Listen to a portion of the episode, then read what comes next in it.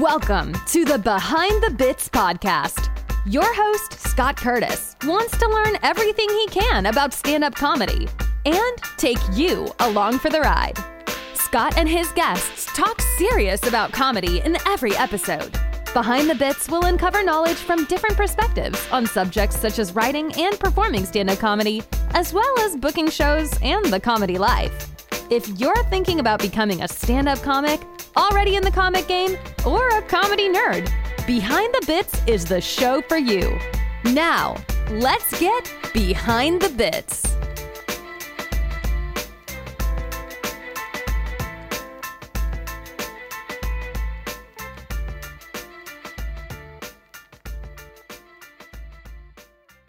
ABTB buddies, thank you for tuning in. Today I've got Neil Rubenstein, who is a comedian from Oklahoma. Neil does a combination of headlining, opening for different comedians, and also opening for musical acts. Musical acts are starting to bring comedians back. I did a deep dive into Neil before we started. I really, really enjoy his comedy and the fact that he can go in and out of his act and interacting with the audience. We talked about that quite a bit. He's just uh, very masterful at it. He's won lots of comedy competitions and placed in a bunch more, including the World Series of Comedy, Pittsburgh Satellite. He got one first place in 2018, first place in the World Series of Comedy Boston Satellite. Watch his comedy. I, I just think he is totally masterful at what he does. He's he, like me. He's a big guy, and yet he doesn't have that big guy attitude. He's very in tune with his audience and he's really really there to make them laugh. And I really enjoy his pacing and just just everything about him. Uh, this is a great episode. I interview a lot of folks and I like them all, but some of them I think I could hang with. And uh, Neil is one of those guys that I think I could hang with. So check it out. It's a good one. And thanks for listening. It's Neil Rubenstein. Hi, Neil. How are you? Hi. I appreciate you Hi, being on the show. I appreciate you having me on the show. Yeah. For, can we, before anything, uh, how big of a Brak fan are you? Uh, pretty big. Do you have Sitnam on your knuckles big? no, I'm not that big. I'm not that big.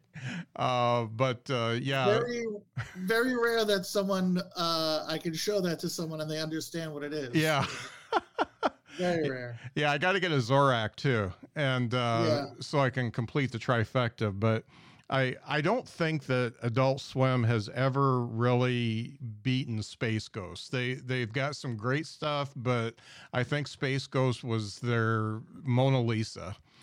Yeah. I mean, I, the, the Brak show for me was just, and that, that, I feel like that era, cause that era they had, um, Venture Brothers was starting and Aqua Teen Hunger Force. Uh huh. Yeah. and I feel like those are just three very different, three very great. I want to say, uh, um, that metal apocal apocalypta. What it was? Yeah. that was like right around then. Yeah. I want to say maybe Tom Goes to the Mayor was right around then. Yeah. that was a good. uh They had a good run, but Yeah. that Braxton man, that's Yeah, and when that when that stuff came out, Space Ghost and the Brak Show, that was I was raising kids at the time and they were little, so I had to really pick and choose what I watched. So it was pretty much that and the X Files and Twin Peaks. So that that's really all I could fit into my life. And so I and since then I've rewatched X Files probably, I don't know, three times all the way through the series. And Twin Peaks I rewatched seasons one and two with my uh, wife because she'd never seen it. We did that recently, but yeah, that's that's the that's the only way I really experienced nostalgia is through those old uh, TV shows. yeah. I uh I watched too much TV. I still watch too much TV. Um. Yeah. Yeah. Venture Brothers was killer. So I've been watching, you know, your clips, and I I listened to your uh, EP that's um, still on Spotify for some reason. Uh, I sneaked through. You're one of the comedians that didn't get uh, kicked off of Spotify, so uh, Yeah. congratulations on that. One of the things that I really like about you is your ability to be in your act and then either acknowledge or interact with the audience. I don't want to call it crowd work because I, I wouldn't I, I wouldn't call what you do crowd work because it's a real genuine interaction that you have with people and then you go back in you're able to get back into your act. I, I wanted to talk about that a little bit because i i think you're pretty masterful at it. Is that something that you learned or is that something is that just the way you are fuck man uh scott curtis coming out hard yeah i do deep dives baby Uh, first of all, thank you for saying nice things. Um, I would say that I just so what I tell like, and I, I I'm a newer comic. I still feel like I'm learning. I'm I'm I feel like I'm very new. People will be like, "Oh, you," but I feel very new. Um, but what I say to newer comics is the reason we're the reason we ended up doing comedy is because someone in our life was like, "You're funny. Uh-huh. You should try stand up." right yep In ge- in general, like I Mhm. mean, I'm painting with broad strokes, but someone said, "Neil, you're really funny. You should try stand up." Whatever it was, whoever it was. So when I talk to new comics, I'm like, try and capture that. Everyone's everyone talks about trying to find their voice or whatever, hmm and I think it's just trying to be you, trying to be yourself. hmm And so I really do try to just be the funny guy that you hung out with in the car on the way here. I want to be that on stage because that's, I, I mean, I've made friends that stay with me for 20, 30 years. So Mhm. obviously there's something there. So why not try and just be like, why wouldn't I want to be like that with everybody? right right So there's, I mean, there's a little bit more like rehearsal to it where it's like, well, this is a bit I'm going to tell, but I'll, I'll adapt that bit to what we're doing. Like, hmm you know, the, the, the, the joke about being, wishing I was lived in a small town doesn't have to be, I wish I was in a small town. It could be like, Hey, this town is that town, or Hey, I just drove through that town right you know like it doesn't uh the truth is still the truth regardless of the framework Yes. Yeah. Yeah. Yeah. I I understand that. And one of the one of the other things I like about I mean when you watch your act and when you listen to everything you have going on in your life, you are I, I want to say this nicely. You're somebody who is uncomfortable in your own skin. You are, you, you've got the anxiety, you- you've the depression, you've got everything that most comics have, and yet you take that and you stay that way when you're on stage, and yet you're comfortable on stage. So you. Do you know how? And you've seen enough comedians to know that people who are in the same state of mind as you, sometimes they get on stage and they get so inside their head that they are coming across as something less than a than, than a good comedian i guess They- are they're they're not they, they get so wrapped up in how they're presenting themselves they're not uh, genuine. So you are you've got everything all your baggage that comes on stage with you and yet you seem genuine when you're up there. Does that make sense? Uh yeah. I think uh, so like uncomfortable in my own skin is like a because i think that like the human condition allows us to be multiple things at the same time Mhm. So, like, I have the depression and the anxiety and the social awkward, like, please love me. I just need love. yeah But also, I know that I I've done cool things. Hold on. I've done cool things, and I know that I'm a- like a a, a, fun, cool guy to be around. Mhm. So I I don't mind like I don't mind presenting my anxieties because it makes me what my friends want to be around. Right. So that's fine. I'm not, you know what I mean? Like, uh, it's like, um, you know, when people say uh, you have a guilty pleasure. Yeah. You know, yeah. like, oh, uh, you like Rob Thomas, so that, that's a guilty pleasure. No, it's not a guilty pleasure. It's a pleasure. And if I like it, it's because it's cool. Yeah. Yeah. Me, just by me liking it makes it cool. Right. So I don't believe in like the guilt. So I feel like it's the same thing. Like just because, yeah, like I have anxiety, I have depression, I'm an emotional guy, I cry. Uh huh. That doesn't make it not tough because I'm a tough guy. Uh-huh. So this is part of what being a tough guy is. Right. Or you know, whatever the, you know, whatever the thing is. Yeah. You remind me a little bit of Richard Lewis when you're up there. You've got you've got a lot of a lot of the same okay i'm gonna i'm gonna pretty much spit my life out here on stage so you've got an you're brave enough to do that um, and yet you do it in a way that I guess it doesn't necessarily push most people over the edge of either A, feeling sorry for you, or B, being offended uh, in some way. And I think that takes a lot of self awareness. And I, I think that I, I guess that seems to be what I see up there is somebody who's very self aware and confident enough in what they're doing that they can they can bring up all the things that are going through their heads and in their lives. I mean, I'll take it. Uh, I definitely, I, I definitely agree with the honesty thing. Like, I just like, yeah, whatever is going on is what's going on. Like, I mean, the day my wife left me, the jokes about how out of my league I was with Mhm. her, I just changed the pers- like. Well, now, uh, see, I told you. Yep. You know what I mean? Like, I, it was like, I mean, that week, like, I didn't have to like go back in the tank and like figure out those jokes. It was just like, oh, my wife, nope, my ex. That like that's it. Same, Uh-huh. You know, like, uh, if that makes sense. I don't know. I think Yeah. Yeah, it really it. does. I think I was answering the question. Yeah. Now I um I, I listened to the last time you were on um, Red River.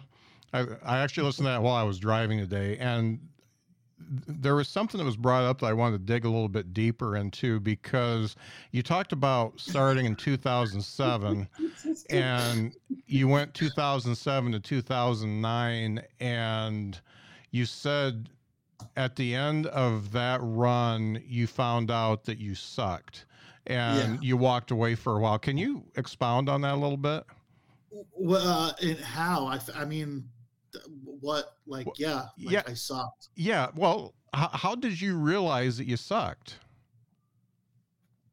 Uh, just hearing other people's reactions and then hearing my reactions. uh-huh like, so I, I think some com like I think comics will talk about this where like a bad comic hears a little bit of laughter and is like, I got laughter.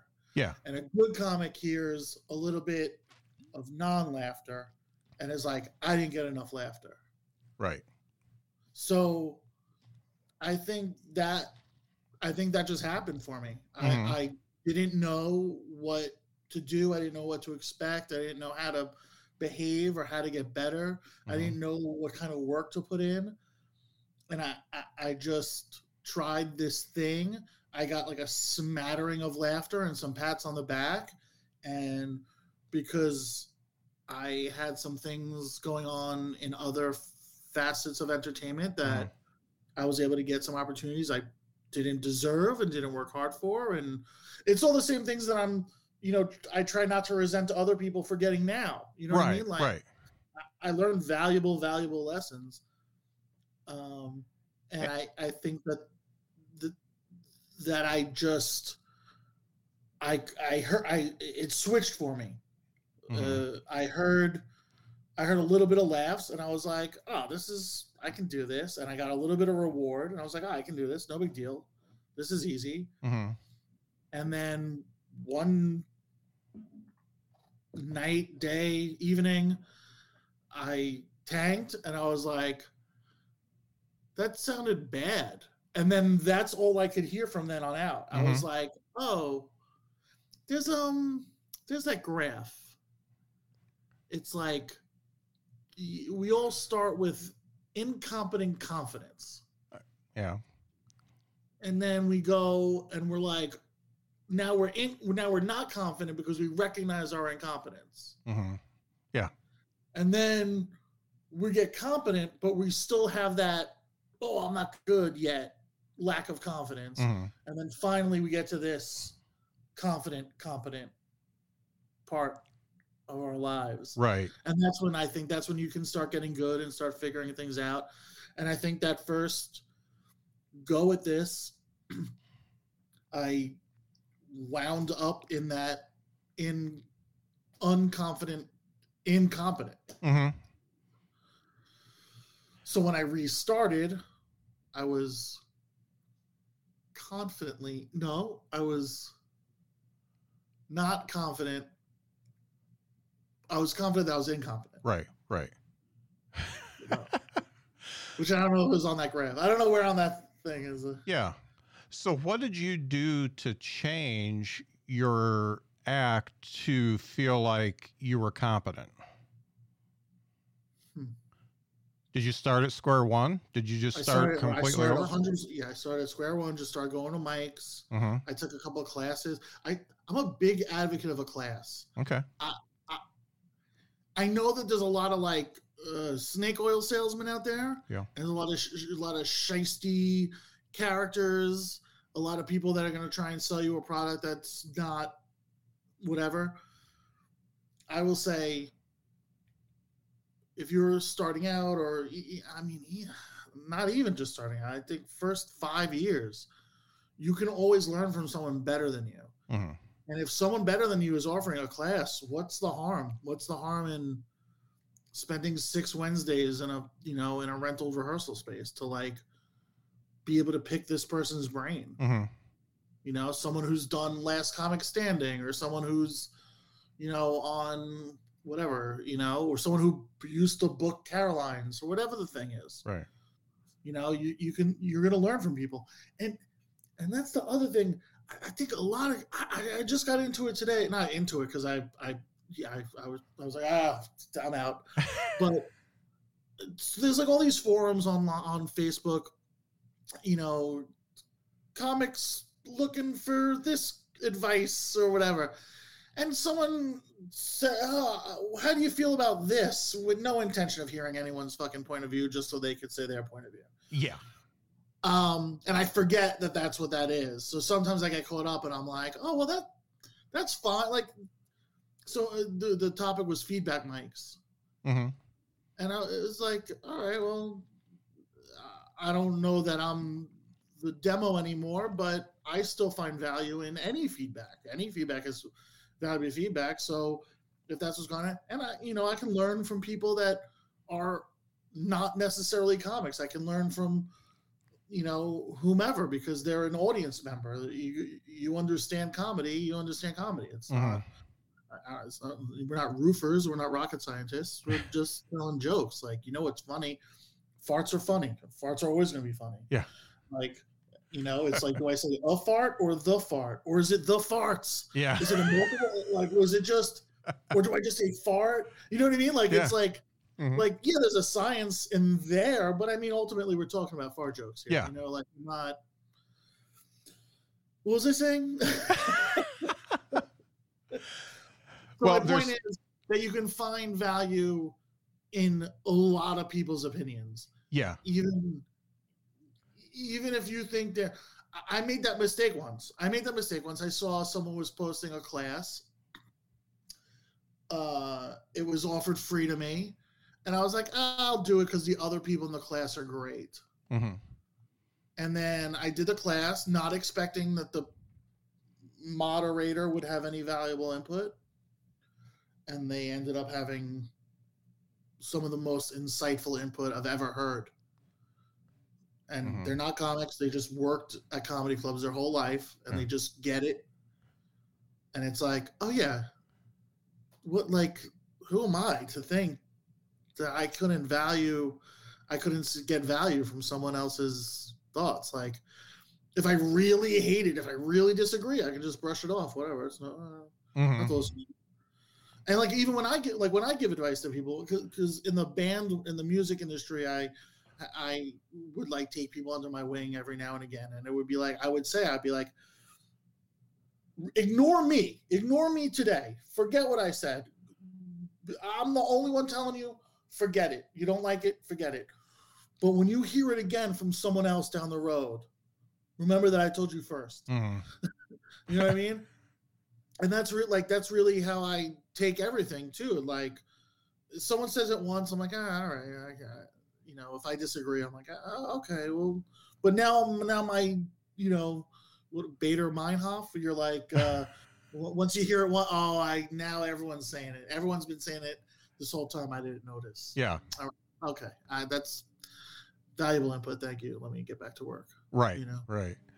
And that's another good thing that self awareness gives you. I think we're alike in the in uh, the fact that you know we don't ever think that we're hundred percent right about anything, and uh, we and we're we're always willing to uh, not only be wrong but seek out the the real answer and be better for it. And uh, and I think that's a good. It's you know it's part of empathy. So I I, I think it's a good way um, for a comedian to be because not only not only do you know which advice is going to work for you and which isn't, but at that advice may not work for you now, but it may work for you years down the road Yeah, I yeah, 100%. when you're ready to meet it. You know. Yeah, yeah, yeah, yeah. Like I don't, I don't, I don't have any answers. Mm.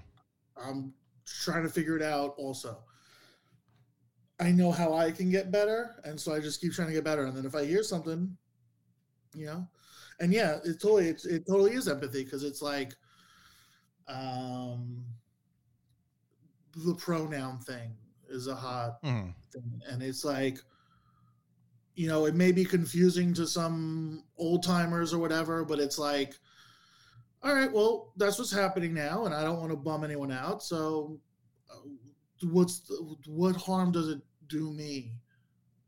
To, all right, that's a they them now. Mhm. Uh, maybe I'll forget. Uh, don't get. I'm sorry Right. but I'm gonna try and be better because it what's that makes you feel better. I- would want someone to do something to make me feel better. Yeah. I don't like being I don't like being called a fat fuck. Stop calling me stop calling me that. Mm-hmm. All right, I won't go with that anymore. You know? I don't like being called she. Okay. Yeah. Then that's all right. My bad. I'll do my best. Right. Right? and and the way and, and you do a you do a pretty good bit on that that is um non-confrontational for like say I'm in Huntsville. So say say you're say you're in Huntsville or you're even Huntsville not so much Birmingham. Say you're in Birmingham at a club. I think you could get away with that at a club in Birmingham. So yeah, Huntsville's a little Huntsville's pretty woke these days. Yeah. um so yeah so like there's tones of it so i i think i know the joke you're talking about and so like i to me the funny part about the bit is that i'm conflating gender and sexuality Yeah. which i know is not the same Right. and i am purposefully com- conflating it Yeah. which i think is hilarious Yeah.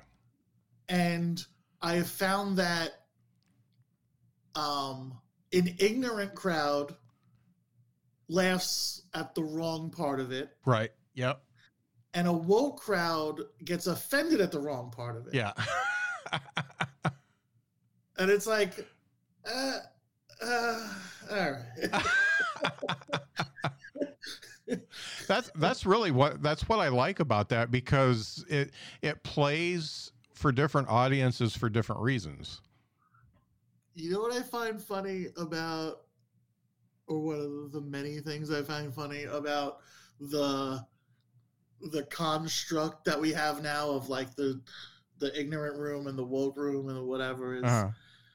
is when you tell a joke that's like a stereotype joke Uh huh. and the audience the audience is so not in on it that they just think you're saying a true statement. Yeah.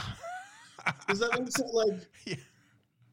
like if I were to be like, yeah, you know, I had to shave down my horns, yeah. and then like, out like in Enid, Oklahoma, I'll see someone be like, I told you they had horns, and it's like, what? When it was obviously a joke, dickheads. Like, we're Yeah. not. Jews don't have fucking horse. like, all right, never mind. oh, I love that. Now, I- have a joke where I imply like uh, Indian people are smarter than white people. uh huh. And I'll say, oh, you know, he turns out super smart. Name him Rajesh.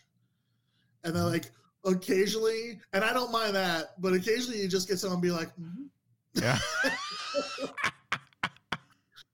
like, so nothing in what I said was absurd. That Right. doesn't feel absurd to you at all. yeah. Okay. uh, you know, I'm not gonna tell you where to laugh. You laugh. Yeah. Laugh is the then we won. Right, right. Now, in this whole, I mean, there's there's so many um, uh, arguments going around about being canceled and cancel culture and stuff like that. Do you feel like comedians sometimes do that in reverse based on the room that they walk into and the city that they walk into? Um, that they they feel like they have to change for them, and then what it turns out is that they really didn't have to because the um, even though you're you're in the Bible Belt or whatever, um, you can you can you can find people who are of you know whatever faith christian faith muslim what, whatever they are um, you can find people that are comfortable enough in what they know to laugh at it and and or what they believe to laugh at it. And sometimes you rob people of of great material because you feel like it's not going to land I think uh, I'm answering this question correctly. Um, not correctly. I think I'm answering the, the correct part of the question. Uh, you're you should want to be writing universal material. Mhm. Um, I think like there's like local references and stuff like that you can like take in, take out. You know, maybe in one joke it's the Hooters on Yukon, but by you it would be Jack Brown's on Main Street. Mhm. You know what I mean? Like uh, there would be a that situation to it. Um, I, I, I I think that's like a, it's a slippery slope. It's a slippery slope. Once you start thinking, oh, this audience isn't gonna like this kind of stuff. Yeah. I, I think if, you just got to be true to yourself. I, I mean, there's a definitely occasion where to, where a lean in Mhm. is unnecessary. Like if you're worried that the all lesbian crowd you're performing to tonight isn't going to like the transgender joke, you can leave the transgender joke. yeah Definitely don't only do transgender jokes. Mhm.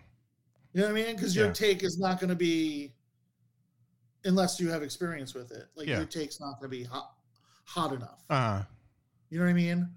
Like I've never lived as a lesbian. mhm.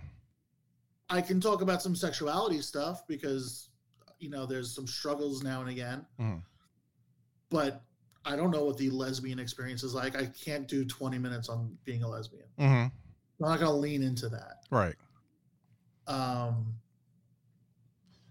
on the other hand though, like a redneck room will laugh at redneck jokes. they really will yeah whereas a a left leaning room don't necessarily have good sense of humor about themselves. right Um, I open for Ashley Gavin quite a bit. Mhm. Not quite a bit. Once in a while, I Mhm. open for Ashley Gavin. I would love to do it more. Uh, her audience is 100% lesbians. Mhm. I mean, I, I, I mean, literally, I've done a show with her where I've been like, "Where my heteros at?" and like two people will be like, you know.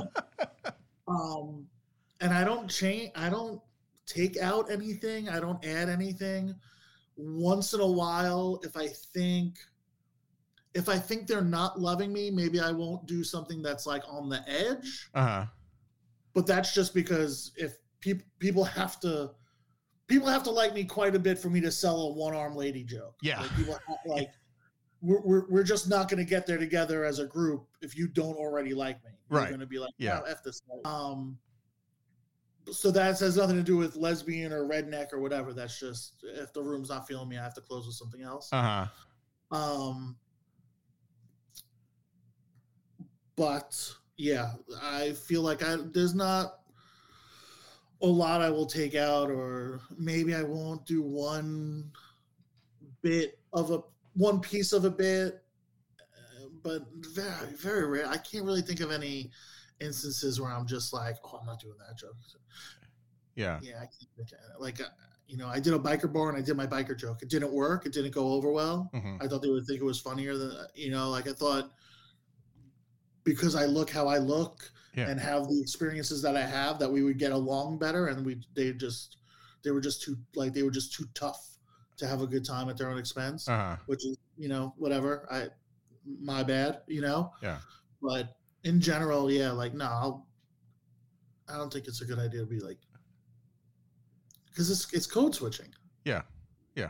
It's just as bad as like going into a black room and start trying to talk like a black guy. You know, it's just like, right? Yeah. I could have just listened to code switching. I didn't need to explain what code switching was. Yeah. it's fun. It's funny you talk about, uh, you know, uh, uh, like a strong lesbian audience. Uh, this is totally unrelated, but uh, I went to see see Melissa Etheridge um, right after she came out. I think it was 88, 89 or something like that. And I was going mostly because Matthew Sweet was opening for her. Um, and I'm a big Matthew Sweet fan. And Huge Matthew Sweet fan. yeah, and so basically, what showed up at the Morris Auditorium there in South Bend was every lesbian in a 50 mile radius radius and i was third row and i was just surrounded with my brother by women and they're all just showing the merch. They're just putting the merch up there like that. And she finally stopped and said yeah i know about that stuff because that's my merch. It, it- it was it was like every woman there wanted her. And and it was just it, it, it was it was kind of a neat experience uh, to to see that. And uh, Melissa was a little bit uncomfortable at all the all the women kind of throwing themselves at her So, uh, oh, I like that makes me want to tell you two quick things. One, um, so Ashley Gavin, who I who I open for occasionally, um, every time I say it, it goes down like all the time. Mhm. Sometimes, occasionally, yeah once. this woman Ashley that I have no friendship with that I met once, uh, she has a bit about putting all the lesbians in an electric cage uh-huh. like electric fence cage them in and she's like stop right there. Put me in the cage with the other lesbians. Like that's the Uh-huh. joke. And then i saw there's like an etheridge fest coming up. Uh-huh. and the flyer is like melissa etheridge ani difranco indigo girls you name it. Yeah. And i sent the flyer to her and i was like is this the cage with the other and matthew sweet i did i did a meme recently where you know those like those venn diagram memes? Uh-huh yeah uh, or like it's like basically now it's like the arm wrestler guys. It's a Venn diagram, uh-huh and uh, it's uh, uh, uh, porn actresses and Matthew Sweet songs, and then starts with a solo. I love it I think that's funny. I mean, this is a very small audience that will get yeah Matthew Sweet songs all start with a solo. but- yeah no doubt and um Evangeline would be the star of that one so yeah yeah I like that Yeah, I I remember playing it for someone. I was like, every Matthew Sweet song starts with a solo, and they're like, what? And then I like put on both both those first two records, and then even the new record. hmm Um, oh all of them 100% fun. yeah Every song starts with a solo. That first record, every song starts with a solo, and then I and then I I played the new one to be like, and he didn't stop. Like it just yep Yeah, Blue Song Sky on Mars, all, all all the way through. Yeah, it's that that's his modus modus operandi. He's uh yeah, but I I I love him. I just I love I love uh poppy bands that have really dark undertones, and and Matthew hits that. Are you familiar with Motion City at all? Yeah, yeah, I am. I mean, I mean, not similar in musical styles, Yeah. but I mean that is all like that feels like all pop songs with a moog, Yeah, and then like the lyrics are just about like killing yourself, Yeah. and heroin addiction, and like brutal. Yeah. like he's to me, he's a like he's a genius. Yeah. Justin Justin Pierre is a genius. Yeah, for for sure. I, I I look back at how long they've been around. It see Motion City soundtrack at my age because I'm almost 58. They they feel like a new band to me, but Right. they've they've been around for a while, and I I discover them usually probably 10 years after they started. That's usually my when I find bands. But that's great that you're like, uh, you know, I feel like a lot of as we get older, we we settle into our routines. Yeah, yeah, And I, I really I find that I gravitate towards people who are still looking for new stuff. yeah, Like I want to I want I want to know what's on TV tomorrow. I want to know what's what a cool new band is, what Yeah. the cool new comedians are doing.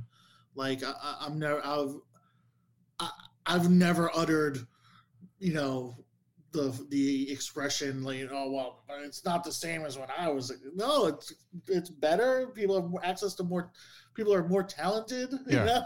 yeah. uh, I've actually I've got a joke that and I, I want to run it by you because it's um it almost universally gets me booed and I it's it's, it's basically me, me dissing Led Zeppelin and so what I do is I say okay boomers like me we compare every band to Led Zeppelin and if they don't sound like Zeppelin we don't even want to hear them and I'm like Led Zeppelin's a great band. They they're a fantastic band. I've just listened to enough Led Zeppelin. I don't have to listen to any more because there's new music out there. And every time I do that, it's just like, you've dissed the Led Zeppelin. Yeah, no, I, uh, fuck Led Zeppelin. Um, first of all, they stole all their stuff. Two, that's like a good. The Led Zeppelin argument's so funny to me because there's that band Greta Van Fleet. Yeah, yeah. That's Led Zeppelin too. Yeah. Yeah, so it's like if you don't like, if you like Led Zeppelin and don't like them, you're just being a prick. Like Yeah. that is there. that's the same band. Right. And also like, oh yeah, fuck, dude, fuck Led Zeppelin. I don't, I don't. I never. I never got into them, and, I, and I've had arguments with like other like rock and roll people where they're just like, "No, you got to listen to this," and, and it's like to me, it's like the secret menu. yeah. You know what I mean? If it's that good, put it on the main menu. Why is why is why is track one bad? Yeah. Why do I gotta be smart to listen to this? But no, no, no, that's not for me. yeah.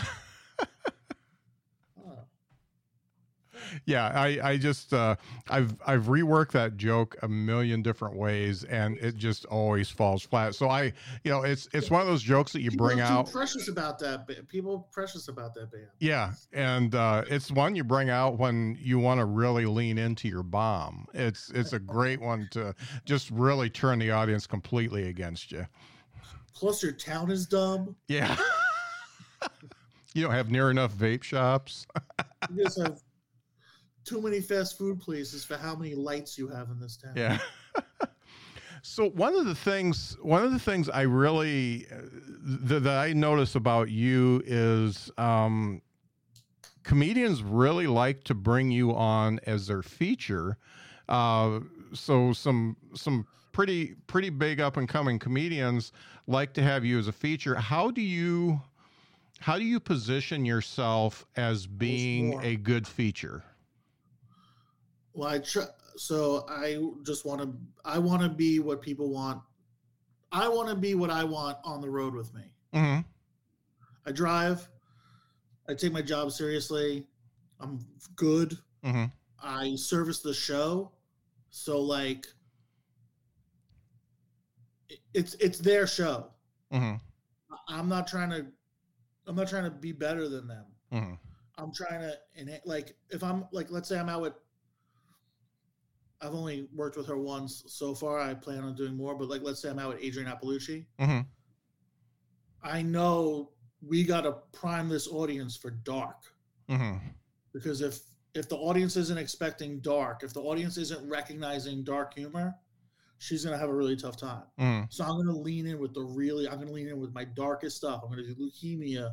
And my parents are dead. All that stuff. All the fucking, all the tough stuff. Yeah. I'm gonna give her all of it because she needs the audience to be primed for that. Because if I come out and I'm like, "Hey, everybody, we're gonna have a goofy fun time," and then she's like, and then she's like making fun of the Vietnam vets. You know what Yeah. I mean? People are like, "What? what?" so that's important. One, Right. uh, yeah, I think I'm fun to be around. I Mhm. also like logistically, I'm like 'cause I used to tour manage, hmm so like logistically, like I have my shit together. Like I can plan a trip. Uh, you know, I, I, I, I can do the the the the bullshit work that maybe some people don't want to do either. hmm So that helps too. I think Mm-hmm. sometimes. Uh, I I I love that that's the perception of me is that people like to bring me out. hmm I wish more people brought me out. I would love it. I Mhm. would love just oh I would I want to be I want to be on the road with people that I like to be on the road with. I would love it. hmm Just I just yeah, just out there. Uh, Yeah, that's uh, it's, it's important to uh, recognize what the what recognize what they need. Yeah. and then and and fill that need. right. Whatever. Right. That's uh and, and that really leads into um how busy you are. So I I see you know, I see comedians that are saying that they can't find work and that it's really it's really tough out there. And then I see your schedule and you're you know, you're almost uh you're you're working pretty much 48 weeks out of the year and working hard all over the place. How do you uh, how do you position yourself to do that? That I mean, uh, that's just I don't, I don't like want to say like I, I think there's a lot of different ways to do it. I don't think I did it the smart way at all, but I've made like a ton of sacrifice. Like my life is very pared down. Mhm, Like, like my bills are very minor. Like, mhm, you know, uh, I don't own anything. You know, Yeah. like I have a couple of suitcases worth of clothes. mhm. Everything I own is in this room right now. Yeah. Like, there's not like I don't have like kitchen stuff Uh-huh. You know what I mean? Like it's just like what's in this room is that's it. Uh-huh. And like not even like the bed's not mine. That's not mine. The desk's not mine. That thing's mine, but that's it. yeah like, like I just I yeah. I I mean I don't I appreciate that people perceive it the way they perceive it, hmm but it's I don't know that it's enviable. so th- th- there's a sacrifice involved yeah. of kind of kind of having a regular everything. life Yeah, you can't have a regular. Cause like even like, so I was with I was married for a while. I was with the you know the woman I would love to have died with, Mhm, but like, how do you ask someone to be a part of this lifestyle with you? mhm. Like that's super disrespectful. Like, hey, I love you. Why don't you wait around weeks at a time while Yeah. I go chase this dream that's probably not going to happen? yeah You know, stay safe. You know, I like Yeah. there are so many times where like, I, I mean, th- this isn't comedy related, but this is lifestyle related. Mhm. I was on a flight to Hong Kong. My ex had a had a um uh, an infection, an, an, an ear infection. Like she got it and ended up in the hospital and ended up like had to have surgery and whatever the whatever it was all while I was on a plane. Like I was on an 18 hour flight. Yeah. So she got the infection, had to get rushed to the hospital. Like that's some shit like you should be there for. Yeah. Like it would have been a huge help in her life if I had not been. And I mean, yeah, it was work. It was work related. It was like, uh, you know, but still, it's like, I don't know. You know, Yeah. people talk about missing their kids' bar mitzvah or their first words or whatever. That's that's that. That's that lifestyle. So, Right. Like either you're built for it or you're not built for it.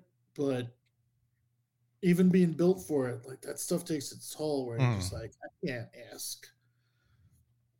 It's like even now, if I like, I date a little bit, but it's like I can't, I can't ask you to get serious with me, you know. Uh, Mhm. And then, and then what? I'm on, I'm going on the road for seven straight weeks. Mhm. That doesn't come back through Oklahoma City.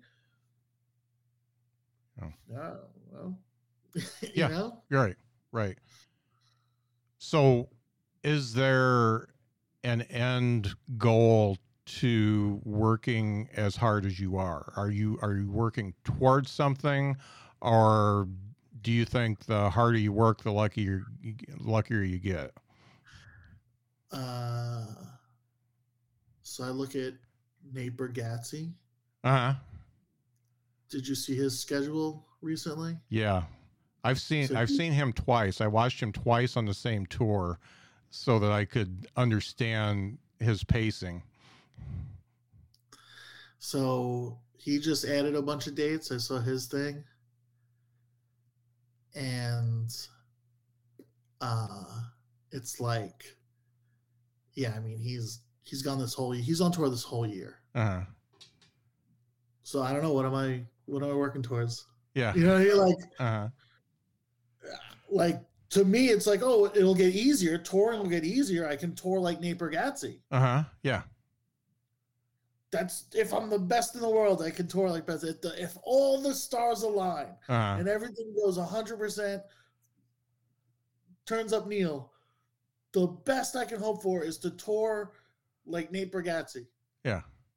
Well, that's still all right. That's so then what? I don't know. I don't.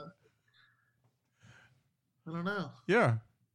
Look, I mean, honestly, when I think about like goals, because success looks different to everybody, Uh huh.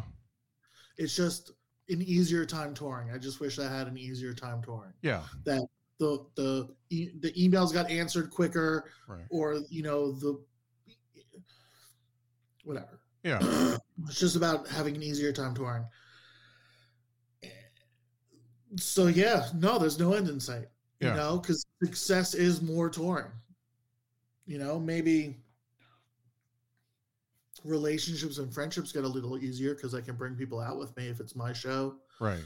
you know if it's if it's the neil rubenstein uh traveling bonanza then yeah the girl that i'm seeing can come and you know my uh i can bring a friend as a merch guy. I can i can hire a merch person. I can hire a you know someone to just hold the cell phones and film us all day you know like i can have an editor or you know i can bring dubin out so he can edit and do my art while we're on the road you know and uh, I'm, but that's i mean it's still it's the same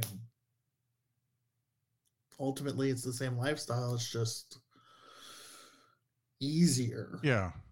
but it easy is it easier then there's more things more plates in the air you know then Yeah. it's like well now i gotta worry about like is the show we just agreed to do for netflix like do we have to work on that this week while on the road you know what i mean like who's Right. who's doing that who's taking care of that Well, that's that's the thing in comedy because you are you have to be present for all of that. No matter no matter what it is, it's you're the product, so you're the one that has to be there no matter how you get there.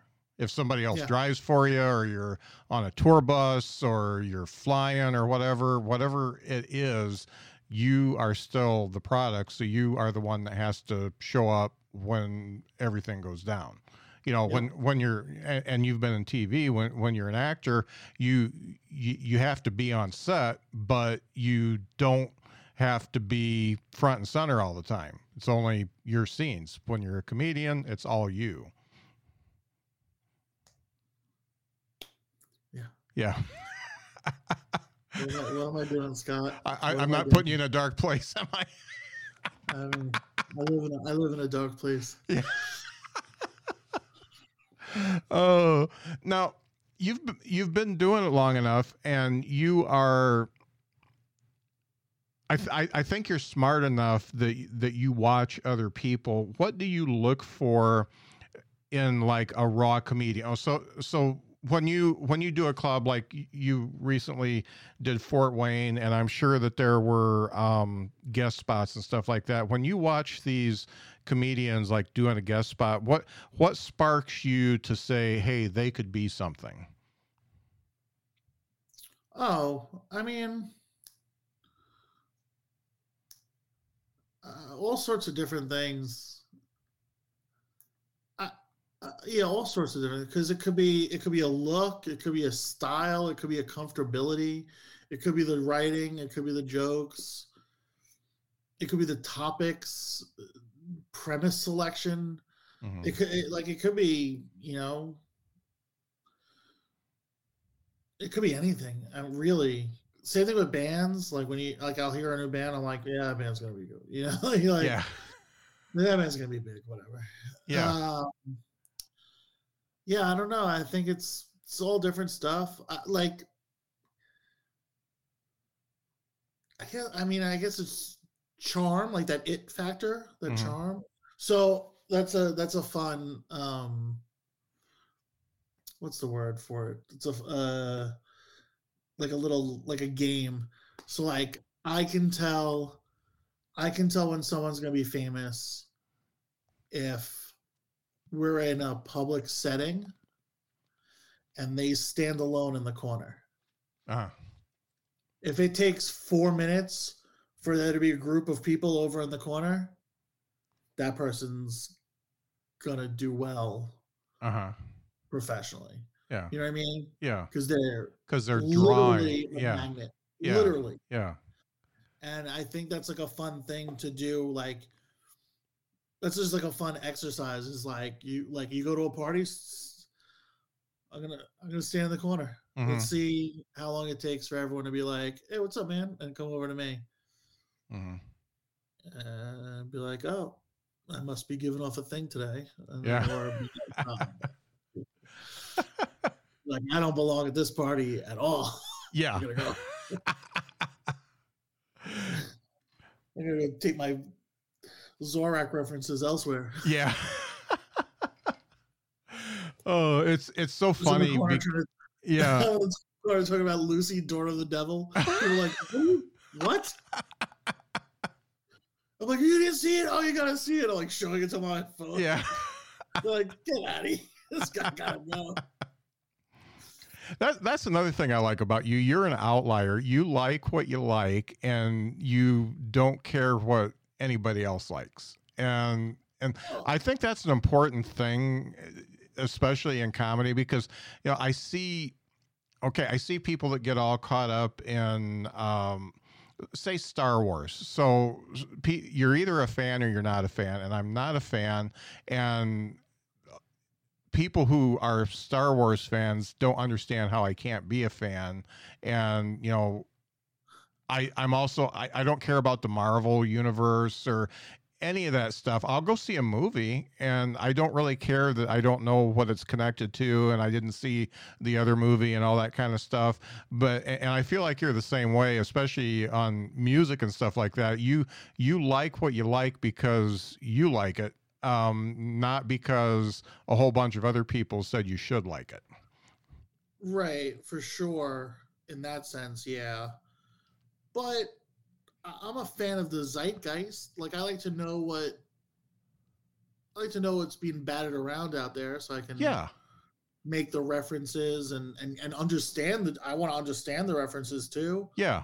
Um, I don't know. Yeah, yeah, I like what I like for sure, but uh, I like I like to hear what other people like. I really like that. Mm-hmm. Um, talk about uh, I forget who it was.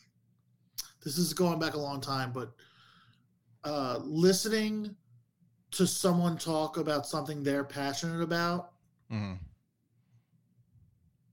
is awesome. It is. And, yeah. and I don't care what that topic is. Mm-hmm. If you're like super passionate about like peanut M and M's, Mm-hmm. I'm like, I want to hear. Tell me more about how the. Tell me more about peanut M and M's. Let's Right. go Yeah. Let's get into it. Or you're like, um, you know, you're like amazed by rocket propulsion. Yeah. I could definitely learn from you. Like, tell me about rocket. Yeah. Is that even the word? Yeah. Propulsion. Propulsion. Yeah. Yeah, it is. Yeah. My, my, my son actually is a rocket scientist, so that is a word. So Yeah. oh yeah, you're Huntsville. yeah. Yeah. Yeah, I and it it, it is really cool, and that's really one of the reasons I started this show is because when I get people like you on that are passionate about what you do, it, that really comes through, and anybody can learn from somebody who's passionate about what they do. I, I agree. I- I- and like I said earlier, like I think anyone can. You can even take away something from a bad take. Yeah. Yeah. Uh, Whether it's well, I'm not gonna listen to that. You know what I mean? I'm not gonna trust that guy. Not gonna, not gonna, not gonna work here anymore. Or, you know, uh, oh, that was that was an interesting view. I would never have, I would never have come at it from that angle. Yeah. like we're so far apart. I would never have thought, you know, whatever. Mm-hmm. Yeah. Now, Agreeing with you the longest winded possible way. yeah. What do you Yes. what do you think is your uh what do you think is your uh the biggest mistake you've ever made that you've recovered from and how did you recover from it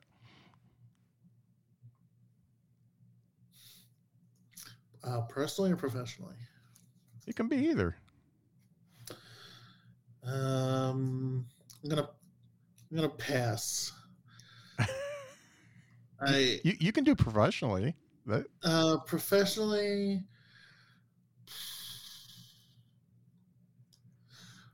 Quitting when I quit. Okay. Quitting when I quit. I, I'm not. Uh, I'm not a regret guy. Mhm. I'm not a like. You know, wish I could do it over. But uh, if I hadn't quit, if I had just tabled it and like regrouped, I didn't have to, I wouldn't have had to have taken it so seriously. I could have figured it out. And then when I did get back into it, I would have been so much further along. Mhm. Um, or when I did discover my passion, like, because I was always, I mean, I've always been a huge fan of stand up. So it's not like I rediscovered a passion, but it was like I, I developed a respect for it I hadn't had previously. Mhm. And so if I had just instead of just quitting, if I had just maintained, but then maybe I wouldn't have ever discovered the respect for it. So I, yeah, I don't know, man. Maybe, maybe Yeah. not. Yeah. I'm like you That's why, I don't, that's why I don't. That's why I really don't really do regret stuff because it's like, Yeah. well, it would be, it would be so different. Uh, who knows? Yeah. Maybe it's uh, you know, not taking the, the this thing or taking the this thing. yeah you know, where it's like oh, I don't even realize that that was a mistake, but it was too soon, too early, too soon, or Mhm. this other thing was out. yeah i'm with you i feel like regrets just rob you of the time that you have on earth and it's just not uh it's not a good thing I love Well- the I love the killer life, man. I've Yeah. done so much fun stuff. I, I I mean, the amount of times I did what I didn't want to do. yeah I mean, nobody has my track record. yeah You know what I mean? Like, oh yeah so I, I'm whatever, whatever happens at this point.